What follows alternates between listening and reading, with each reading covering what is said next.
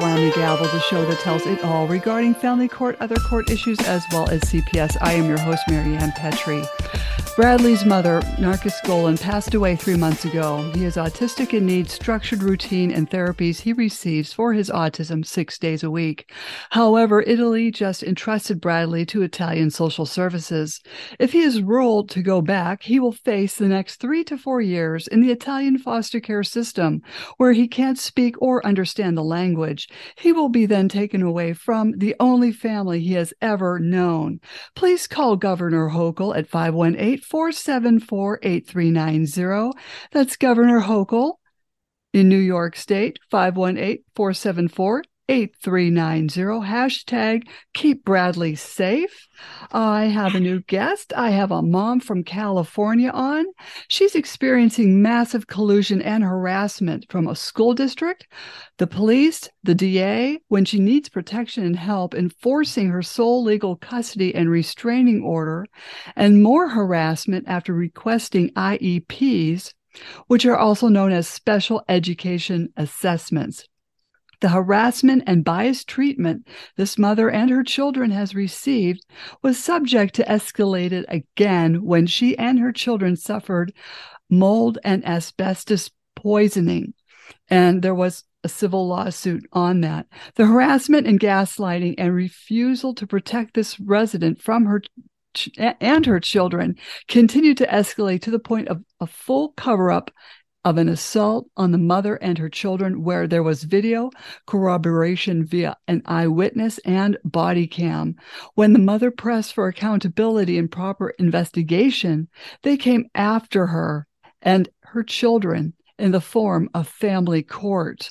So I welcome you, Mom, from California. Where where are you at with your case right now and how are you doing with all of this?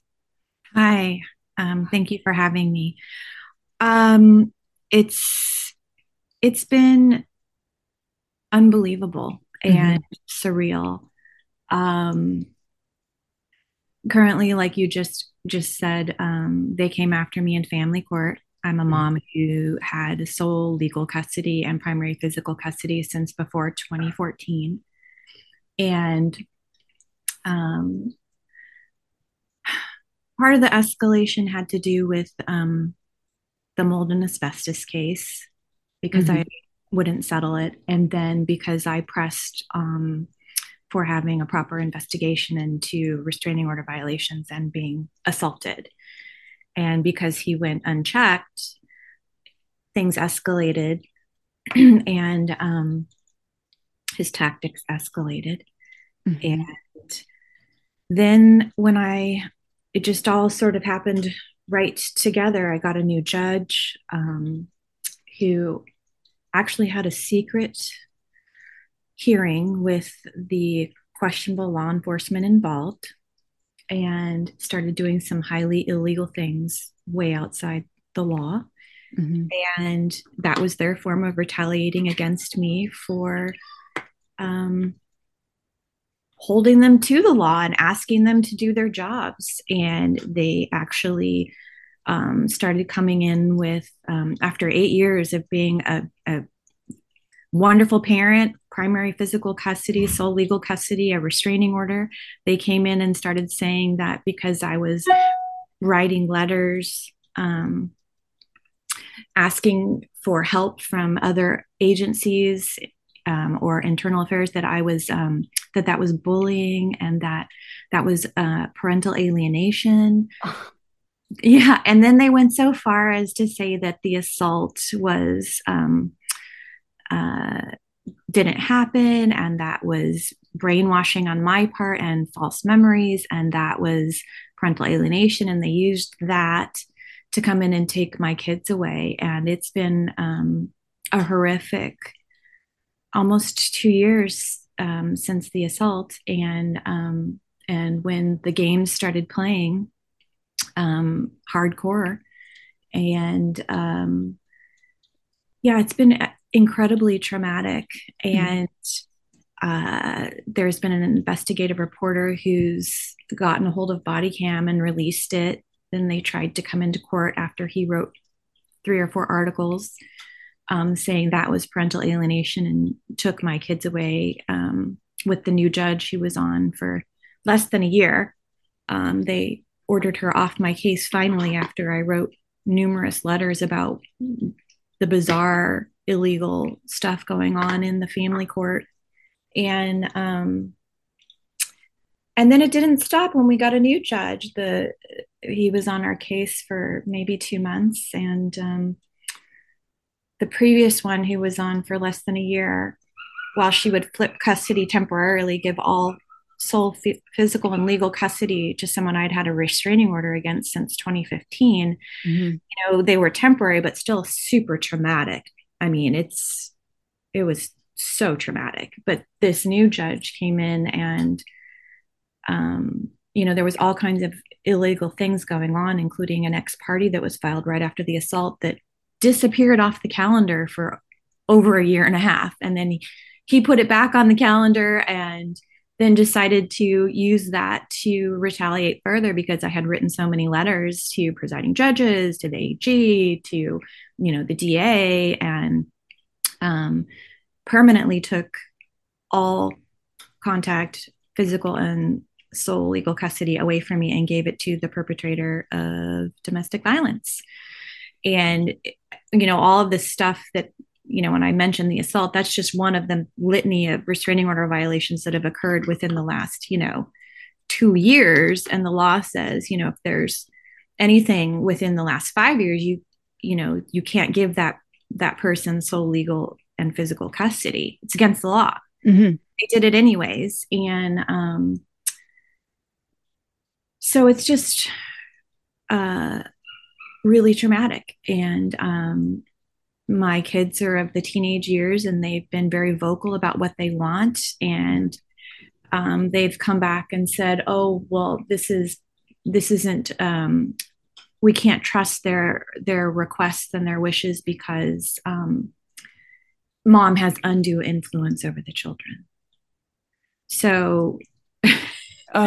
and there's med- and, and there's a cps component so like the the police were writing bias false mm-hmm. reports, then CPS would piggyback on that. And that's what they would put in the report, which was totally contradicted by video, body cam, by mandatory reporters who reported over the years, by the medical documents, mm-hmm.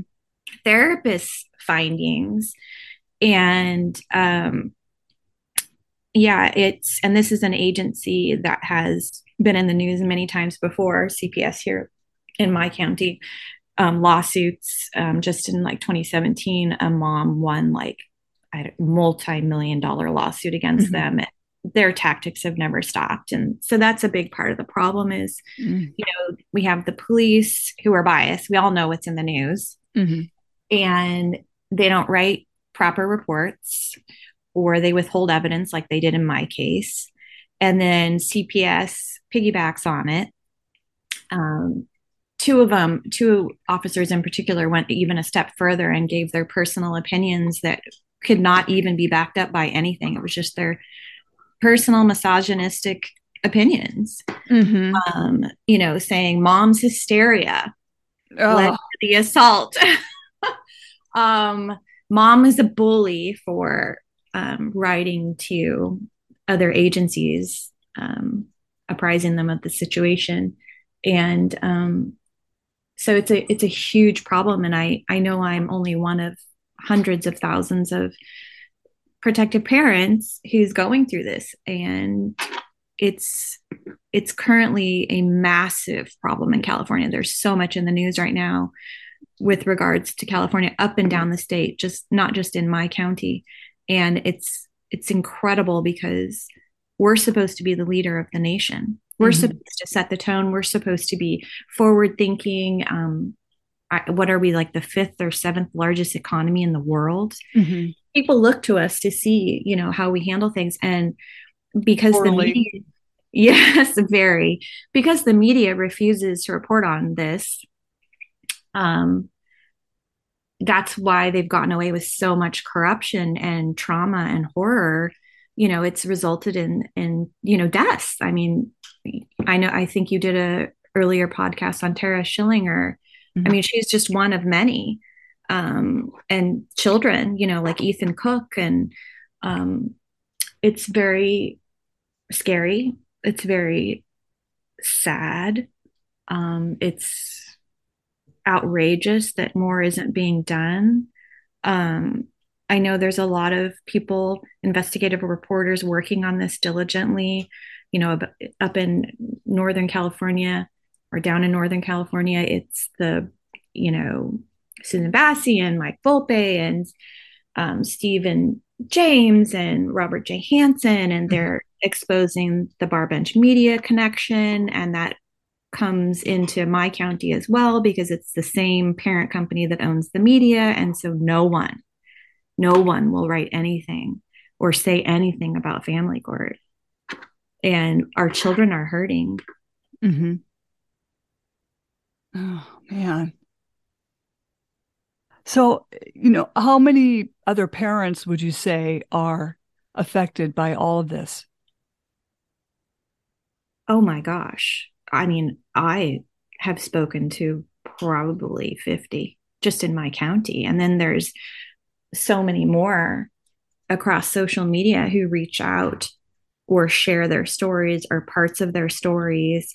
And they have to do it from behind you know a pseudonym or an avatar mm-hmm. because of the because of the retaliation right and it's very real and mainstream media isn't again isn't reporting on it so a lot of people don't understand how incredibly dangerous it is uh-huh.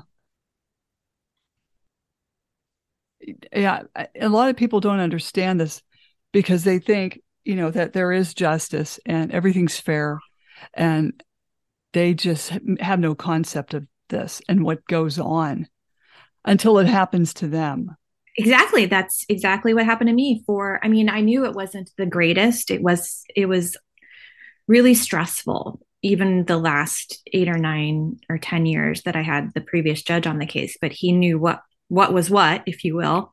And um but when I started pressing on having the restraining order violations documented through the police, that's when it got, that's part of why it got really bad for me. Um, because they, you know, it's something that they want to keep quiet and they don't, you know, because 40% of officers are, I mean, the stats are that I've read that 40% of officers are domestic um, abusers themselves and or sympathizers so when you go to the person you're supposed to go to, to for help to document things like abuse child abuse restraining order violations mm-hmm. your chances are not so great of getting a good report a proper report a fair report and then they retaliate against you you know when you when you go to them for help and um it's so so uh, like it just i lost my my fair and decent judge and i i got this new one on who was very comfy with the local police and da who you know that was odd. Um that whole thing their relationship was very strange. And the fact that the the officer the one officer that i was told that i could only report my restraining order violations to in my city happened to be buddy buddy with the person that the reports were against. And yeah. I mean, that's pretty darn strange because that person didn't even live in my city. So, um, that's so uh, wrong. I mean, it, it, there's so much collusion everywhere within either, you know, police departments, schools, courthouses, it's just really um, disheartening to say the least. Extremely. I mean, the collusion actually goes back really far to like to 2012, I think, and um, there were points where um, when I had sole legal and physical custody back then, um, he the person left the state with the kids. I couldn't get the police to help me at all, not lift a finger at all to help me find my kids. Um, and then it escalated at different points. Part of it had to do with the school district and an IEP. And, you know, the school district used the police to come to my house and threaten me that if I didn't put my kids back in the school district, the public school district, they were going to have CPS remove my children from me. Um, I mean, just, you know, so there was stuff that happened early on, and it was, and it, and it comes down to, you know, they, money and protecting the abuser and a patriarchal society. Um, it's, I mean, I just, I had no idea. There was, I knew there was a little bit going on back in the beginning, very beginning, some stuff, but it was manageable. The kids were safe. But then when, um, when it escalated almost two years ago, it, it just, I had no idea. I grew up uh, with um, law enforcement in my family, military background. Um, grew up watching all the cop show, Adam 12, everything forward, Law and Order. I mean, everything, Matlock, Hunter, all of it. I had no idea. No. Until two years ago when my life and my children's life lives and safety were turned upside down. Um, and and it's it's really disgusting to me that instead of holding you know the handful of officers accountable for their actions or coming clean they've worked so much harder to um, cover it up and make it such a much bigger crime mm-hmm. essentially and have no regard or qualms whatsoever about the children's safety and um, that's incredibly disheartening yeah, I even it just uh, not only the police as you mentioned, but these judges as well. They have no regard for our children. You know, that's interesting that you say that. Um, you're right. I've seen that on so many cases where the judges, I mean, some of the orders I just saw come out for um, have to do in Northern California. And some of the language that the judge used in his reasoning i was shocked. I mean just shocked. They put this mom on forever on monitored visits. And it's just i mean I, I can't even believe the stuff that's coming out every single day of what judges are doing. Mm-hmm. and um and they it's it's like because there's no cameras in court no one's watching. No one's holding them accountable. Mm-hmm. Um, they all have immunity which needs to be done away with. They do whatever they want. They do they do whatever they want uh, completely outside of what the law affords for them to do and even their judicial canons and they've been mm-hmm. getting away with it because in california in particular I, I think you've probably seen in the news you know the cal bar has come under fire because of um, you know with the girardi case and um, the indictment which you'll notice isn't being publicized all over the nation, just here in California. But it's it's a huge scandal. And there were so many complaints against him, like in the hundreds at mm-hmm. CalBar. They did nothing. And then, th- so they started getting looked at, and um, as well as the Center for Judicial Performance. And they were, you know, they've been found to have so many parents writing them, telling them what's going on, and they've done nothing. They've done absolutely nothing. And now there's more coming out in the news that Cal Bar is actually running, you know, the DAs and placing judges. And there's like this select group of lawyers in the, you know, thousands who, you know, are throwing cases for the the wealthier party or the connected party.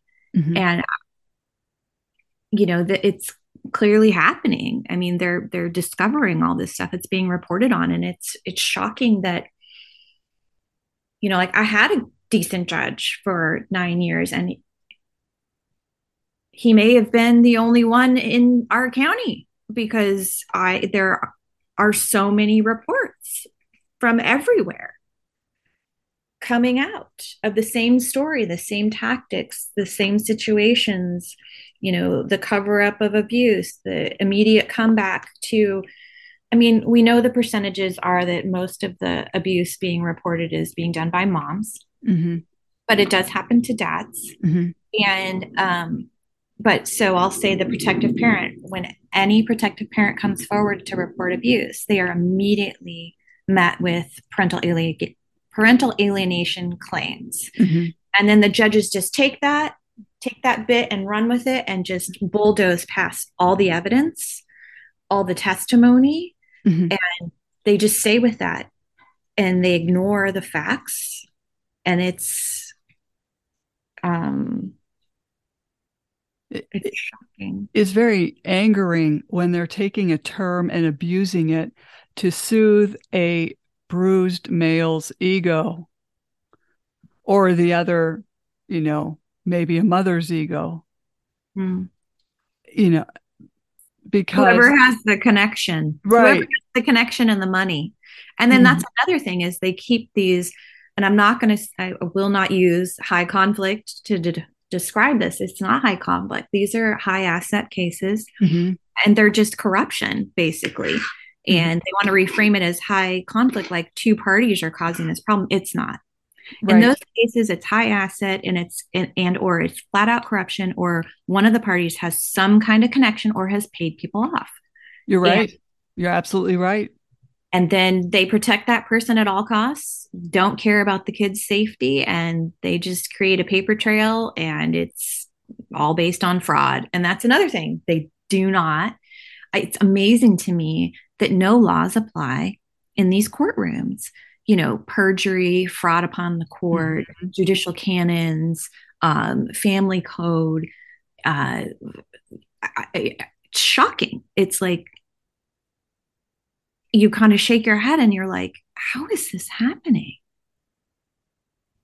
Well, And- and the thing is, like you had said, you know, we need cameras. We also need tamper-proof mics. This is a huge problem with these judges just turning off someone when they're talking. They're Oh. I, I, yep. I will, sorry to interrupt you. no, go ahead. I had during COVID when I had a hearing with the, the judge that came on for a short time period after my long haul judge, if you will. That's probably not a good way to put it, but Mm. the decent judge, the fair judge that was on for nine or so years got replaced by somebody. And that person, um, we were doing Zoom because it was in during COVID and um, she'd always make us, my case, wait till the end. So there was nobody else there. She wouldn't have anybody in.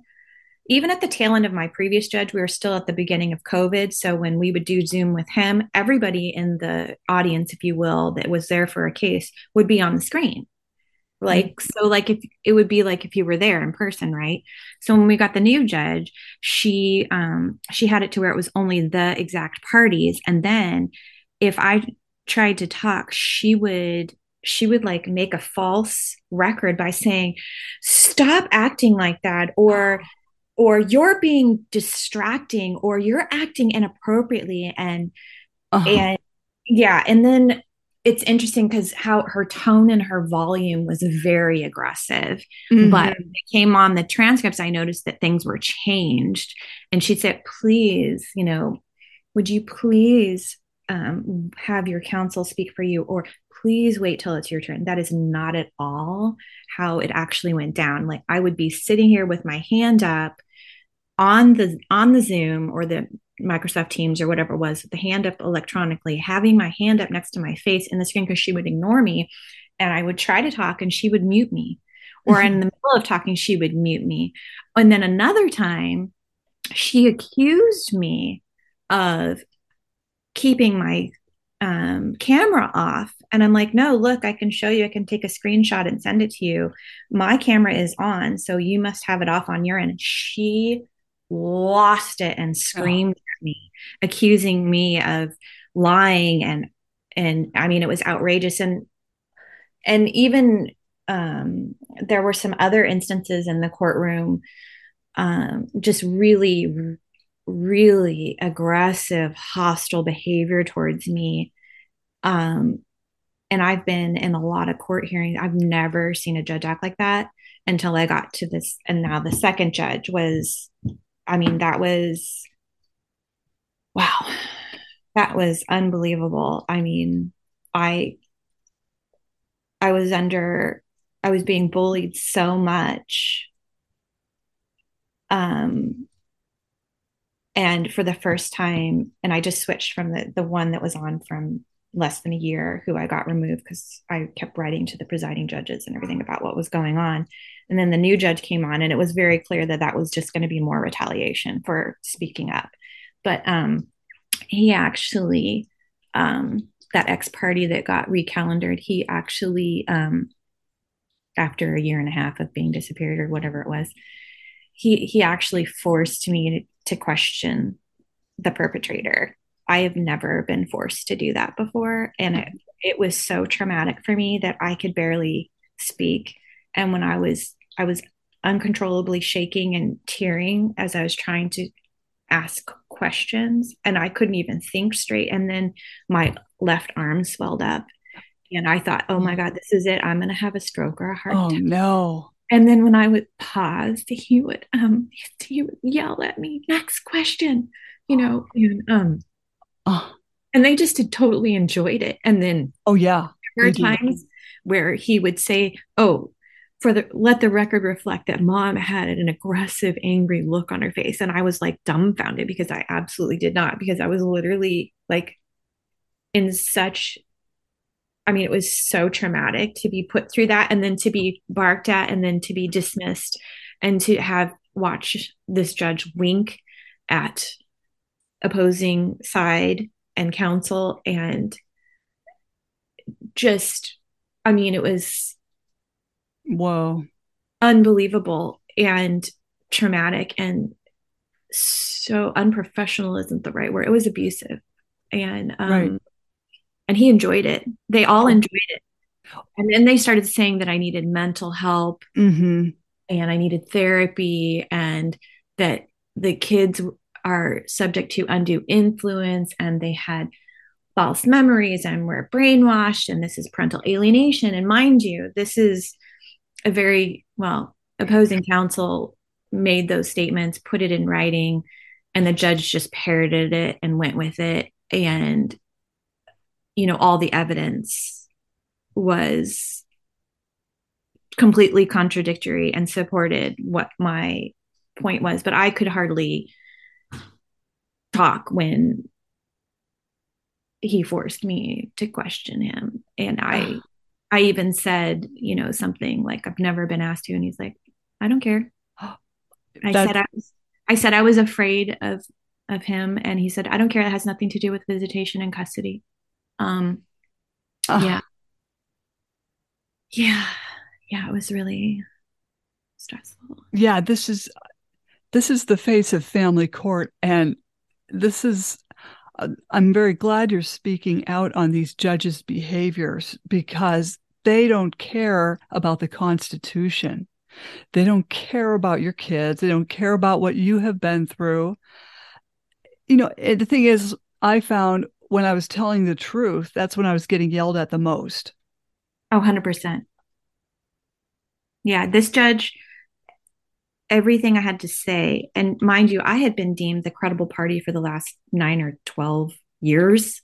I mm-hmm. mean, written in orders that way, um, which is why I got a restraining order, which is why I had it renewed, you know, and I had, there was lists of restraining order violations and he did, he, it did not matter to him. It was more like, how dare I speak up against, it didn't matter that it was true to this judge. He didn't care. He he just it was more like how dare I speak up ill against uh, someone who was abusing me and my kids. And he was also re-victimizing the victim. Oh, yeah, it was really traumatic. I mean, he yeah. Did you have anyone court watch for you? I did. I actually had a victim advocate. Um she was traumatized by how the mm judge was treating me and couldn't believe what was happening. And when we came back, um, again, I I was so terrified after that last time in front of him and and how he treated me and the yelling at me and I could tell he was saying things on purpose, you know, to try to like like I said to have the record reflect, but it what I wasn't making faces and mm-hmm.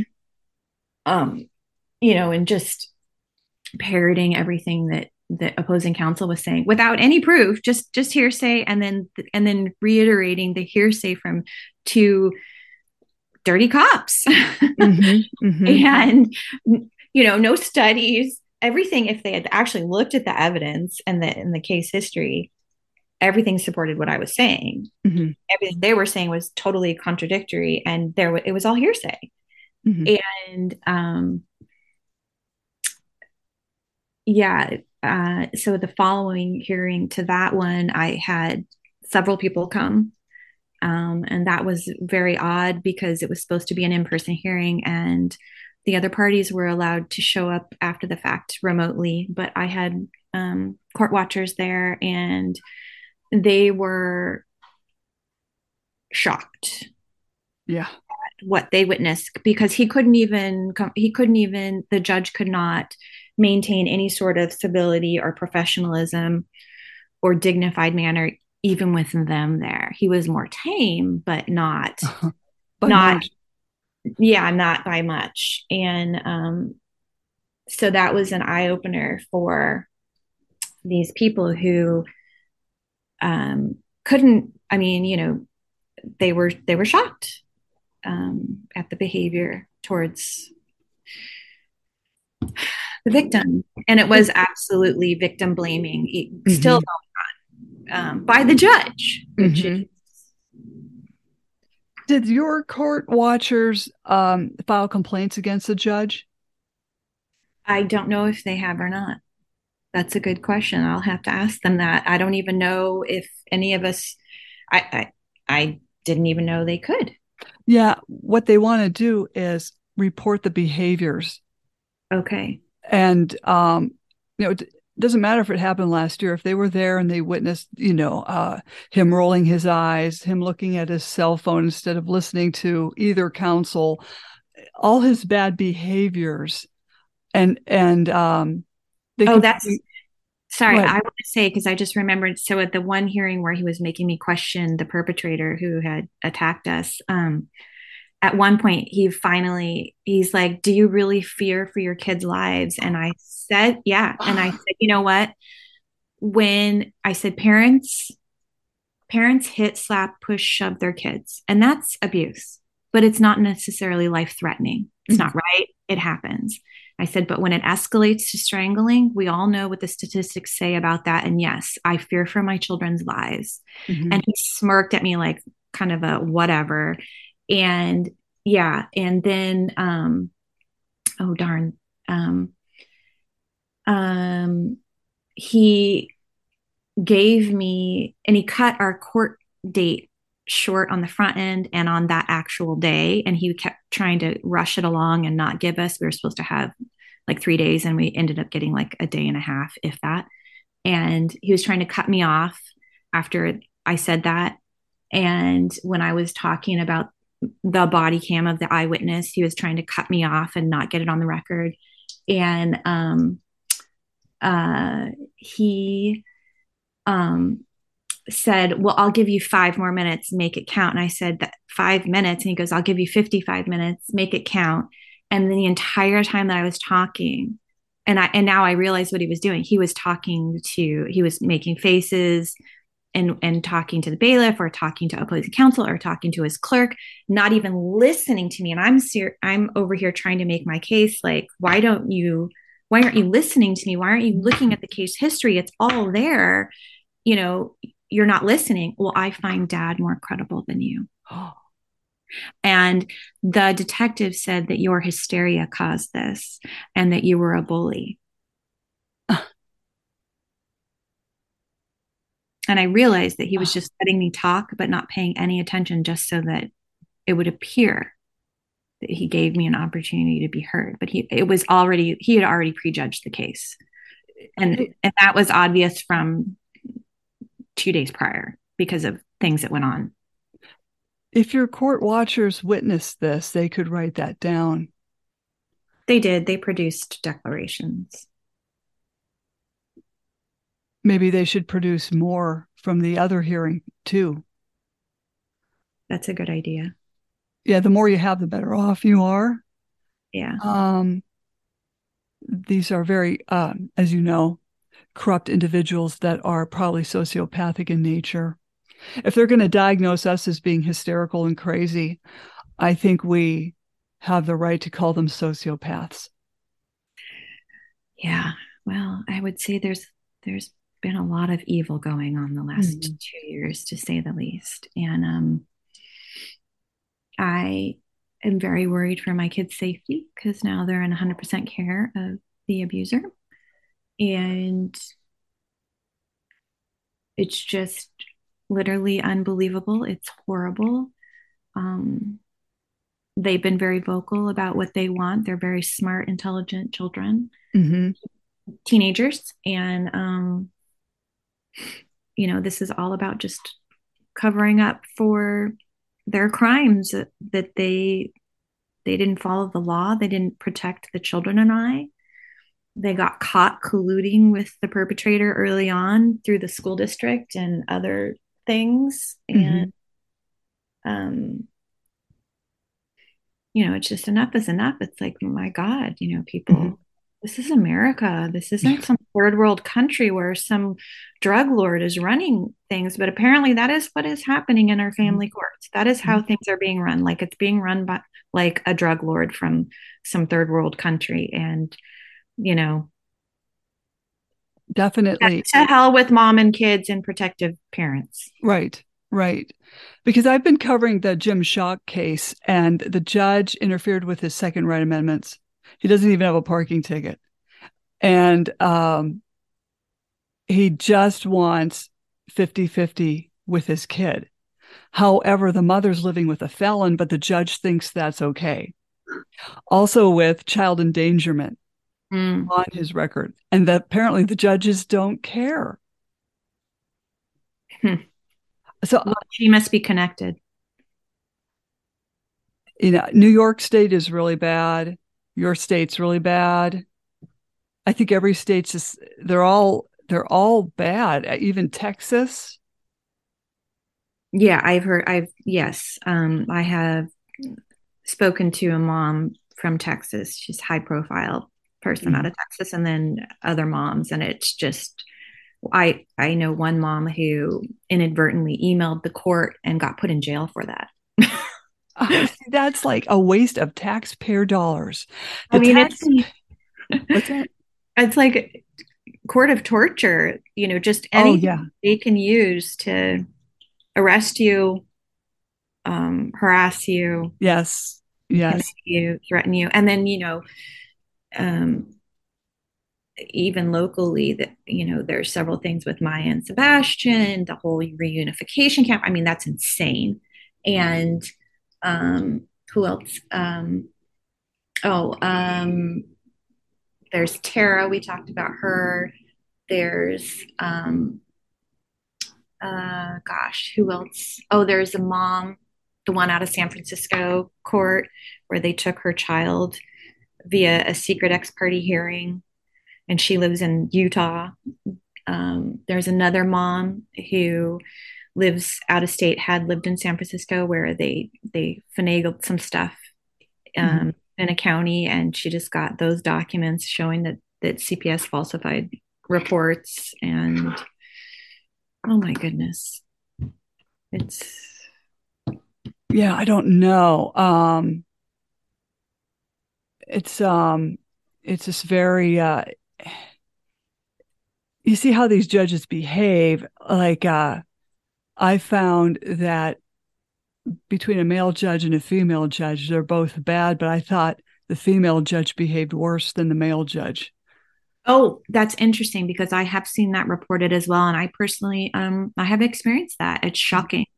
And i know um actually another mom locally had um sorry about that, had a um, a female judge who um, took her child away uh, just before Christmas, three Ugh. years, and and it is you're you're absolutely right. I mean, I I've, I've literally seen the moms talking about it, or the court records, um, or the news articles, and that's um, very strange behavior because mm-hmm. women are designed to be, you know, um, feeling and caring and maternalistic. And that is not at all. It is, you are, they are exactly what you just said. Um, mm-hmm. In a lot of cases, worse than the male judges, but even still, if they're not equal, they're they're worse mm-hmm. from mm-hmm. what is being reported. Right. Because my friend Jim Shock that I was talking about, he is before a female judge. And uh, it's Marianne Scatter, a Tico neighbor. And as I said, his ex's boyfriend is a, is a felon with uh, child endangerment on him. But yet she allows this baby to be in this company. I, I don't know where, what that, what's in their minds well, I I know that in video was submitted into evidence and the judge refused to watch it. At first he said, "Oh, we'll watch it. We'll come back from a break and we'll watch it. You can play it on your computer." So, you know, it would get because it was already admitted into evidence and that way would be played into the record. And when we came back, he refused to let me play it. I asked like three times and he yelled at me about it and said, No, I'll, I'll watch it at home. I told you I'll watch it at home. Oh, yeah. Is that is that after he plays with his PlayStation and he's done drinking his, you know, pop or whatever he's having? I it was I, I just I've never and I've sat in a lot of court cases. I've never seen that done. No, and and, and even when I tried to read because we had the videos partially transcribed, tried to read those into the record, he'd stop me. When I tried to read off the list of restraining order violations that were within the last two years, in addition to the attack, he stopped me and was like, "We'll just admit it into evidence," because I didn't realize what was happening, but he did it to prevent me from having it on the record in the transcripts. Mm-hmm. And, um, and yeah, knowing all this stuff and the medical records, I oh, I had declarations by medical the medical professionals, and um, the, the doctor's hand wrote them and they said oh well we think they're forgeries because they're handwritten and in his 40 years on the bench or something that he's never seen handwritten declarations. And so he would admit them into evidence but he wasn't going to give them any weight because they were handwritten and because opposing counsel uh, um, claimed it was it was forgery. Right. And, and then the, and then they ignored all of that and gave all custody I, I get it because I had physician verification forms where my doctor filled out, you know, that even I had a heart attack. It was the cardiologist that filled it out. The child support judge, who was the female that was rotten from hell, she said, you know, here's another physician verification form. Go have it filled out by your family doctor and have it to me within seven days, or you're going back to jail. and I thought, wait a minute, I just gave you doctor's, you know, notes, you know, the whole thing from a cardiologist who is considered God. And she wasn't even going to even eh, look at that, admit that, or whatever, but she wanted it from my family doctor. How this is how messed up these judges are. That's strange. Yeah, very, very. So she didn't allow the the record from the cardiologist in, but she wanted it from the family doctor just so what she could say, oh well, she only submitted it from a family doctor, not a cardiologist. Like yeah, or, or she wanted to give me another heart attack and make me run and get this from him, which thankfully I had a wonderful pediatrician or or not family doctor, but he also treated my kids. But um, you know, he filled it out like that. And I took it right back to the courthouse the next day to her her office and gave it to her secretary. Wow. Just to get her off my back. And uh, she was just a nutcase. Yeah. In fact, I had nurses that I worked with said, Well, we'll see how you do tomorrow. It depends on what color lipstick she's wearing. Could be if it's light pink, you might not do so well.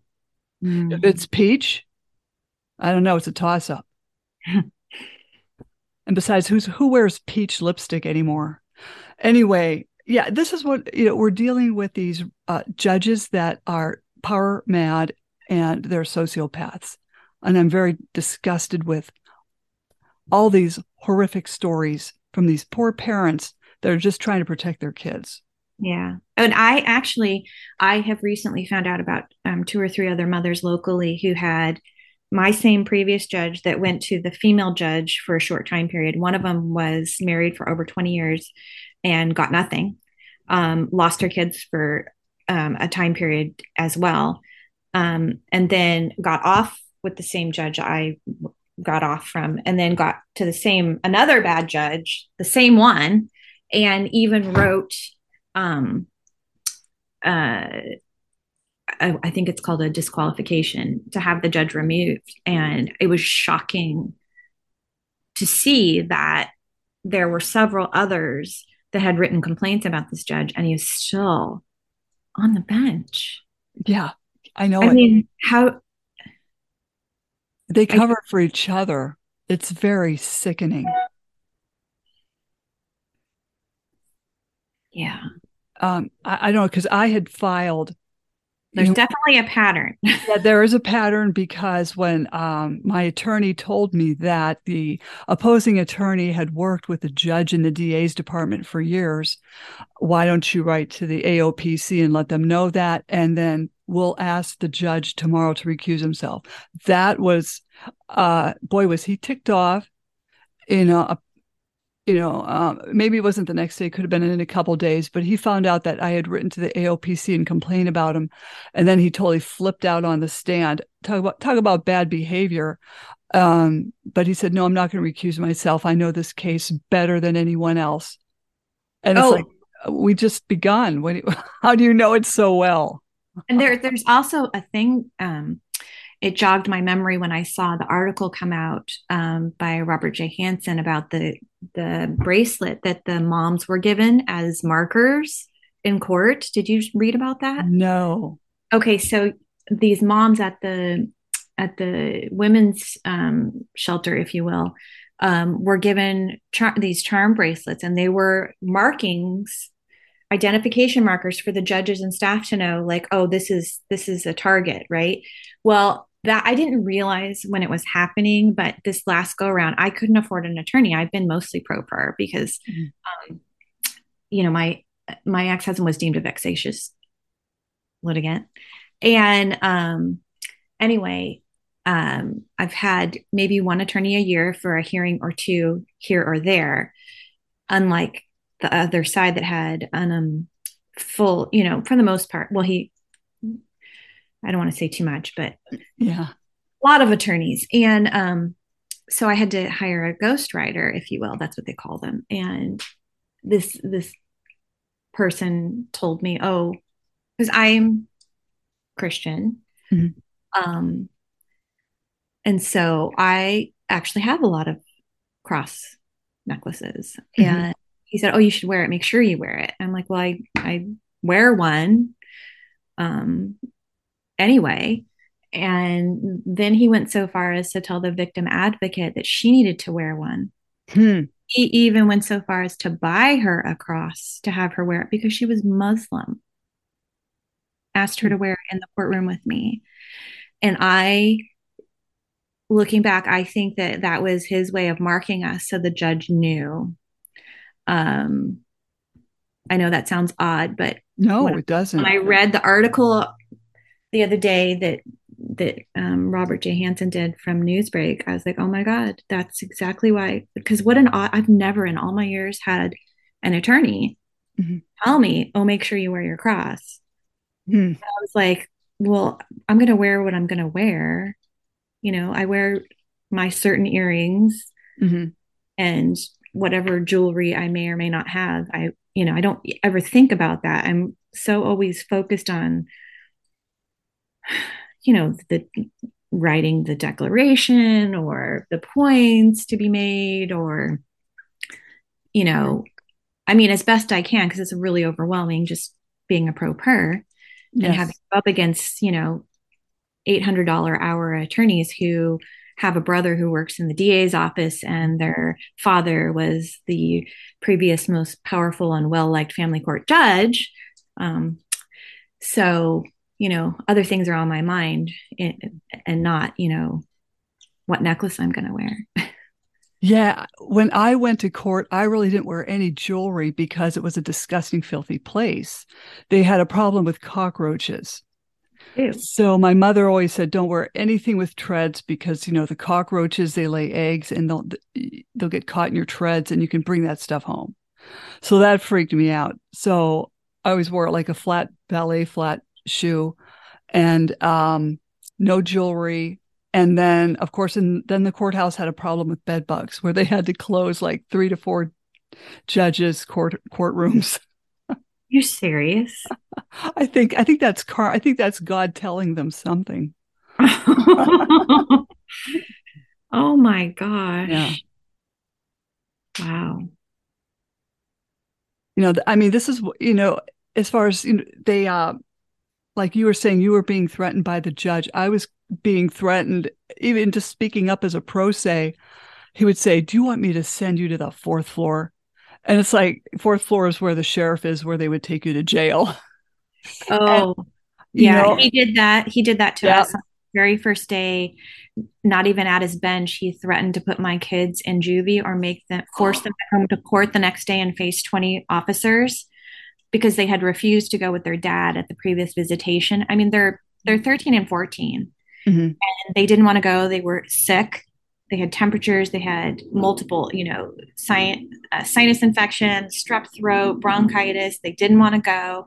And he literally threatened to put my kids in juvie. He said, I have that, I have that ability, I have that power.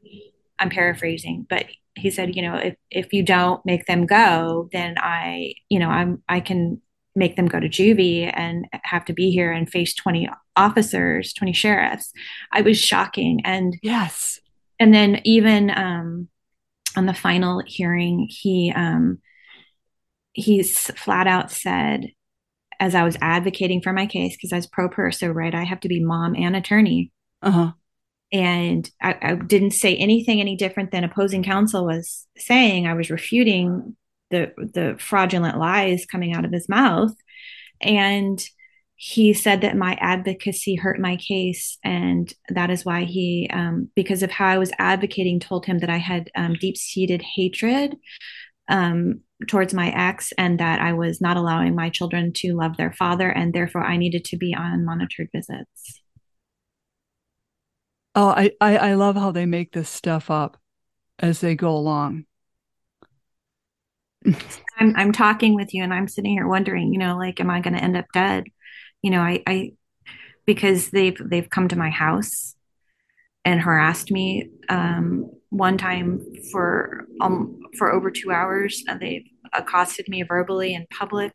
Um, they've sat outside my development for months and months and months. They would watch me come and go um, until I said something to an attorney, and I I assume he must have made a call or something because then it sort of stopped. Mm-hmm. And and um, just harassed and gaslit so much by, you know, um, the local law enforcement, and um, and then, you know, there's just a lot of things with with Tara Schillinger and Wendy Miller and um, Ethan Cook and um, De- what Deanna Fogarty went through and so many others. Um, it's terrifying. Yeah, it, it really is. Uh, oh, oh, and and I had said something about being on um, state county aid because um, let's just say that there's a large sum of child support that's not been paid, very mm-hmm. large. And um, when I said something, because opposing counsel tried to get me to pay for something, oh. I was like, I'm I'm getting cash aid, and then within I don't know, seven or eight days. I'd have to look at the exact date. Um, there was a DA investigator at my door, caught on video, tried my door handle, tried to get in my house when I wasn't here. And because lo and behold, somebody made a claim that uh, a fault, um, a benefit fraud claim against me.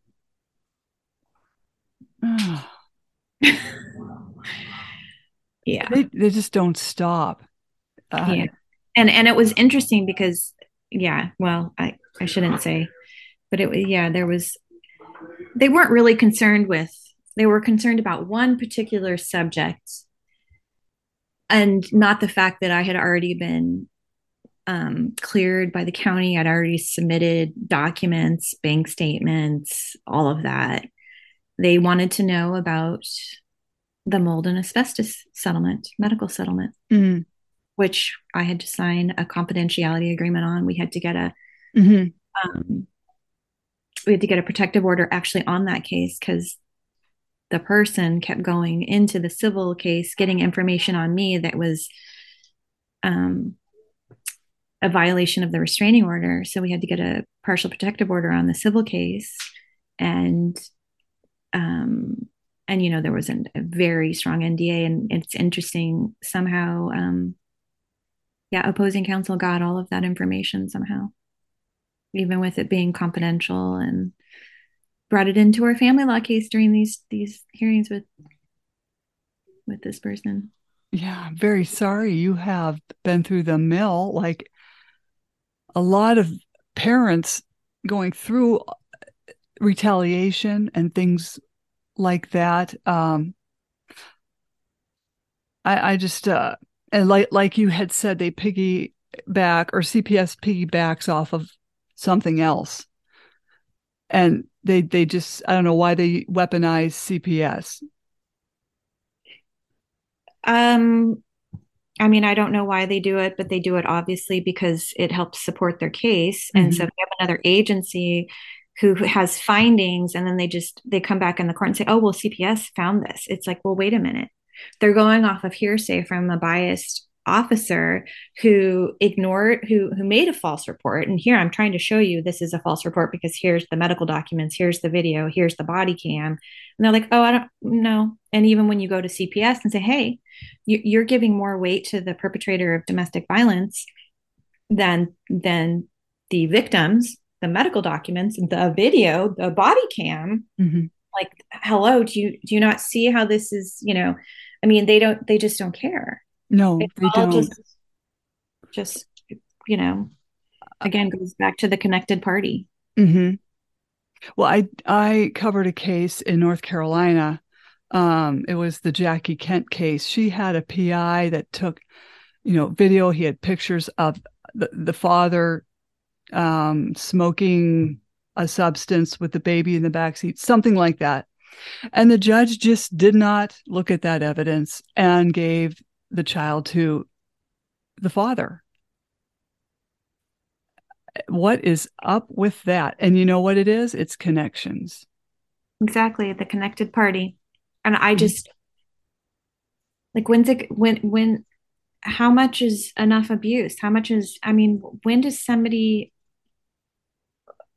hold these guys I don't want to say guys, hold these judges and um, officers of the court accountable. Mm-hmm. Like, why why isn't something being done? I mean, I know there is. I'm saying this, but I know that there's reports coming out. There's mm-hmm. investigations from what I've read um, from the investigative reporters. But um, yeah, it just and this is why cameras need to be in court. This is why there needs to be video because even if there's cameras in court, you need video. Um, you need court watchers. There should never ever be another family court hearing without witnesses in the courtroom and audio and video recordings to to properly record and document tone, body language, tamper-proof mics. Yeah. Yeah, get it all. Tamper-proof mics, I'm sick and tired of these judges putting these poor pro se litigants on mute when they don't want to, when when they're done with you. They're they're done hearing with with what you had to say. Yeah. I'm sorry that happened to you. Thank you. But I'm just one of thousands. Um, and it's it's um it's it's validating when you hear and see other protective parents going through this. Mm-hmm. But it's just mind boggling and so disgusting mm-hmm. what is being done to the children. They're destroying their lives forever and they don't care. I, I just, especially when you had custody that long, Just... I know that's most people are shocked. I mean, everybody's shocked at, at I mean, it's like how. I mean, you can't be so far away from the law than this guy. Right. because the history was there and the documentation was there and video was there and body cam was there and kids who had IEP testing showing they were off the charts, you know, intelligent and articulate and their comprehension was like fabulous. Um, and you ignore everything, everything. Mm-hmm. Yeah, I um, I don't know. Um, you know, I watch Facebook and then uh, people post that this judge got in trouble, this one's going to jail. In fact, we had a, uh, several years ago we had a kids for cash scheme. When you mentioned sending your kids to juvie, I thought they can't do that unless the kid commits some type of petty crime. My kids are yeah the sweetest.